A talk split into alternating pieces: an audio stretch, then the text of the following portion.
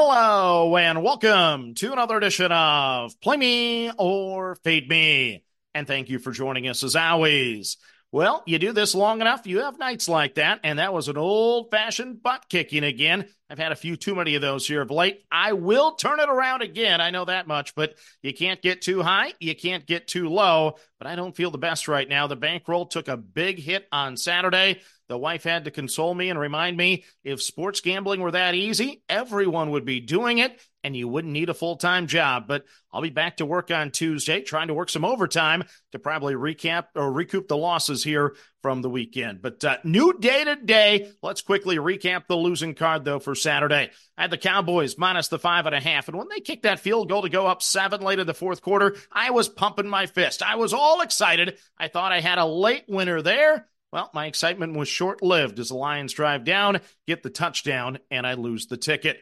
Prop bets go one and two. Lucky to probably get one. I get Sam LaPorta to cash late over the 51 and a half yards receiving. Michael Gallup was a no show. I needed Tony Pollard under the 15 and a half carries. I think he got to 16. So that was Heartbreak Hotel there. I cashed the Lions and the Cowboys first quarter under. Then in college football, I had a bad feeling. I let the heart get in the way of the mind maybe a little bit. Yeah, after a 4 0 Friday, oh boy, I flip flopped on game after game. Should have just laid the points with Georgia. Should have gone with my gut and played the Ole Miss Penn State over, but I made all the wrong decisions on Saturday and I run the table the wrong way. So I go from 4 0 to 0 4 and that's never fun. College basketball, I go two and three. I cash on DePaul minus the six. I cash on Iona minus the two and a half. Southern Miss was a no show against a winless team. That was a terrible performance there. And then USC, I laid eight and a half at Oregon State, and they get crushed. Disappointing embarrassing. Yeah, not fun there. Then UC Santa Barbara. I love the play. You also backed that one on Twitter, so thank you for the votes. Minus one and a half. I'd play it all day long. Top player, Mr. Williams scores what, 39 points, and we don't win the basketball game. We lose by two down the stretch. Yeah, not a lot of fun there. That's one I thought I was going to get with the Gauchos on Saturday. Could have changed my outlook on everything, but we lose two units there. Then the coin flip bets. I lose on the Lakers and the Wolves in the NBA. I cash on the Predators and the Capitals on the frozen pond. But now let's get to the card for Sunday. All I can do is bet my way out of it. So here we go. We start in the National Football League. Two home underdogs here in week 17. Play number one, I actually really like. It's the New York Giants plus the six against the LA Rams.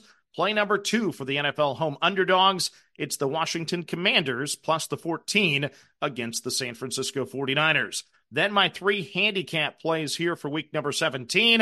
The nightcap, I'm on the Minnesota Vikings minus the one against the Green Bay Packers. So the Vikings continue to play musical chairs at quarterback. Nick Mullens tossed for over 400 yards last week against Detroit, but he'll head to the bench after six interceptions in two games. Jaren Hall is back at QB number one, not Joshua Dobbs. The Vikings are just two and five at home this season. That's a head scratcher for sure. And now they've lost four of their last five games, with the lone win being that 3 0 thriller in Las Vegas. Minnesota won the first meeting at Lambeau 24 10 in a game that cost Kirk Cousins his season.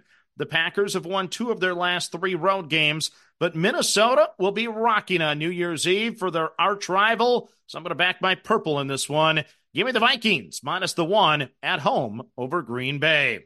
Next up on the card, it's the Indianapolis Colts minus the four against the Las Vegas Raiders. So the Colts are coming off a 29 to 10 loss at Atlanta. The Raiders are coming off a big 20 to 14 win at Kansas City on Monday night, following that 63 point performance against the Chargers the week prior.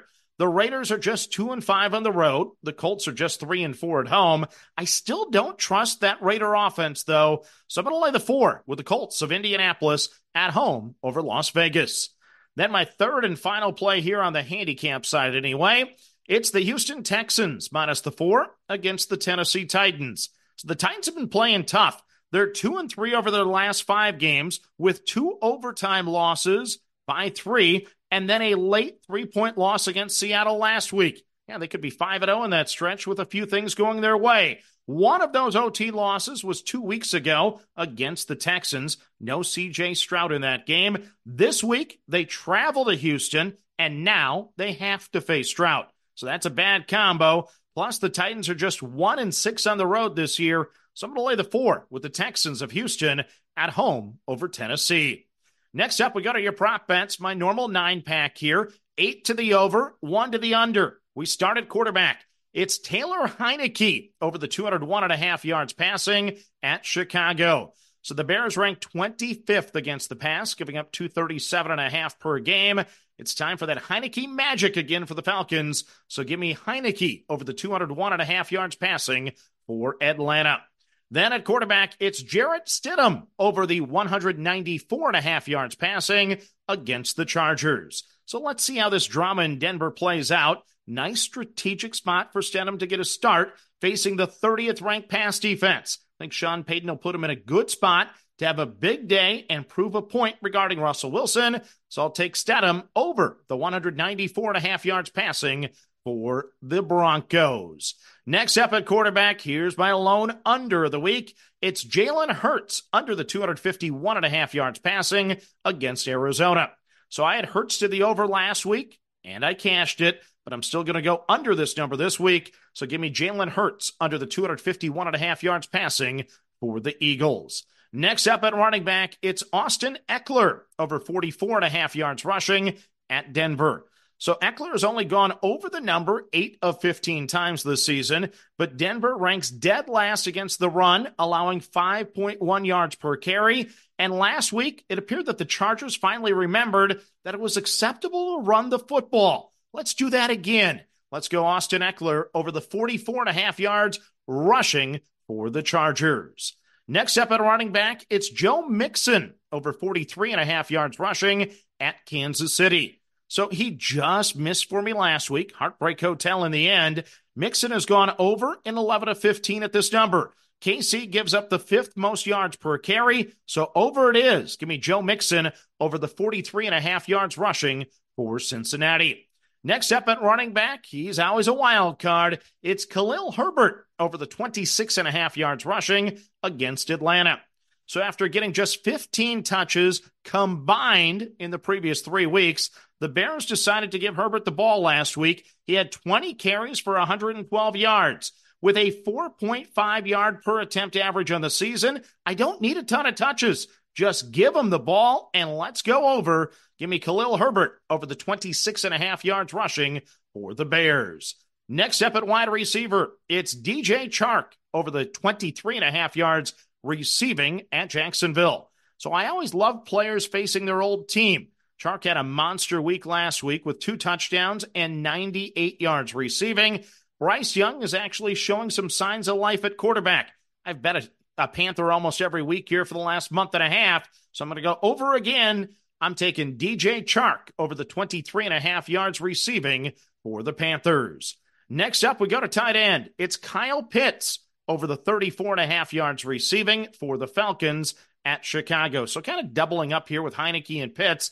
But Pitts has gone over in 11 of 15. He had three catches for 49 yards last week with Heinicke back at quarterback.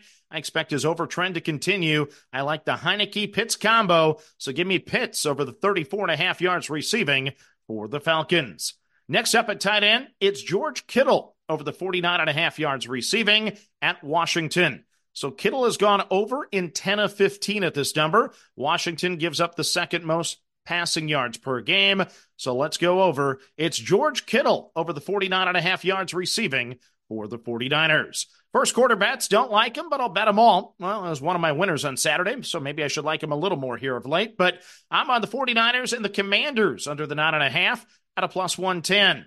Dolphins, Ravens under the eight and a half at a minus 105. Cardinals, Eagles, nine and a half at the minus 102. Rams, Giants, seven and a half at a minus 118. Patriots, Bills, seven and a half at a minus 135. Saints, Bucs, seven and a half at a minus 135. Raiders Colts, seven and a half at a minus 122. Titans Texans, seven and a half at a minus 125. Panthers Jaguars, seven and a half at a minus 155. Oh boy, ugly, ugly juices here. Falcons, Bears, seven and a half at a minus 148. Steelers, Seahawks, seven and a half at a minus 142. Bengals, Chiefs, seven and a half at a minus 115. Chargers, Broncos, six and a half at a plus 130. Vikings, Packers, seven and a half at a minus 122. So once again, those are my first quarter unders here for week 17. Next up on the card, we got a college basketball. Let's have a winning day here finally. I'm on Washington State plus the eight and a half at Colorado in Pac 12 action. So the Buffaloes are good, really good. They're 10 and 2 on the season after a four point win over Washington to open Pac 12 play. They won that game without their second and third leading scorers. Both are questionable again on Sunday, so that's why this play is on the card. Washington State ran into a buzzsaw at Utah, losing by 22, shooting only 31.3% for the game. That was the first true road game of the year for the Cougars. They shoot close to 47% of the year. I expect them to be much better today. So let's grab the eight and a half on the road and keep it interesting against a banged up Buffaloes roster. Give me Washington State plus the eight and a half at Colorado. Next up on the card, we head to the Summit League. It's Oral Roberts plus the three and a half at Denver. So the Golden Eagles of Oral Roberts lost their head coach to Wichita State. They lost their best player to Texas. They lost their seven foot five center to Missouri, but still had enough returning talent this year to be preseason number two in the Summit League.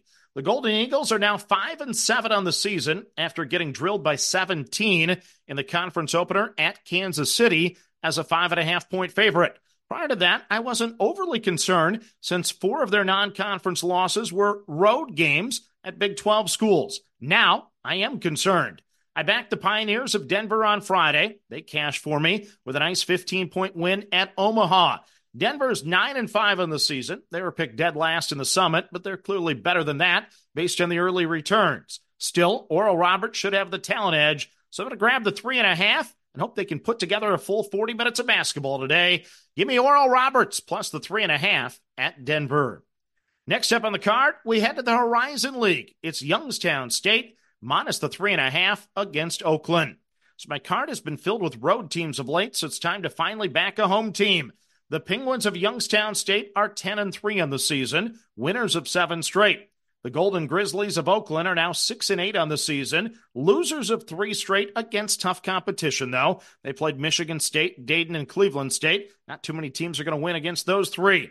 After losing five of six, they should be hungry today. But Youngstown averages over 81 points per game. They shoot better than Oakland, and they have the home court edge today. So I'm going to lay the three and a half at home with the Penguins of Youngstown State over the Golden Grizz of Oakland.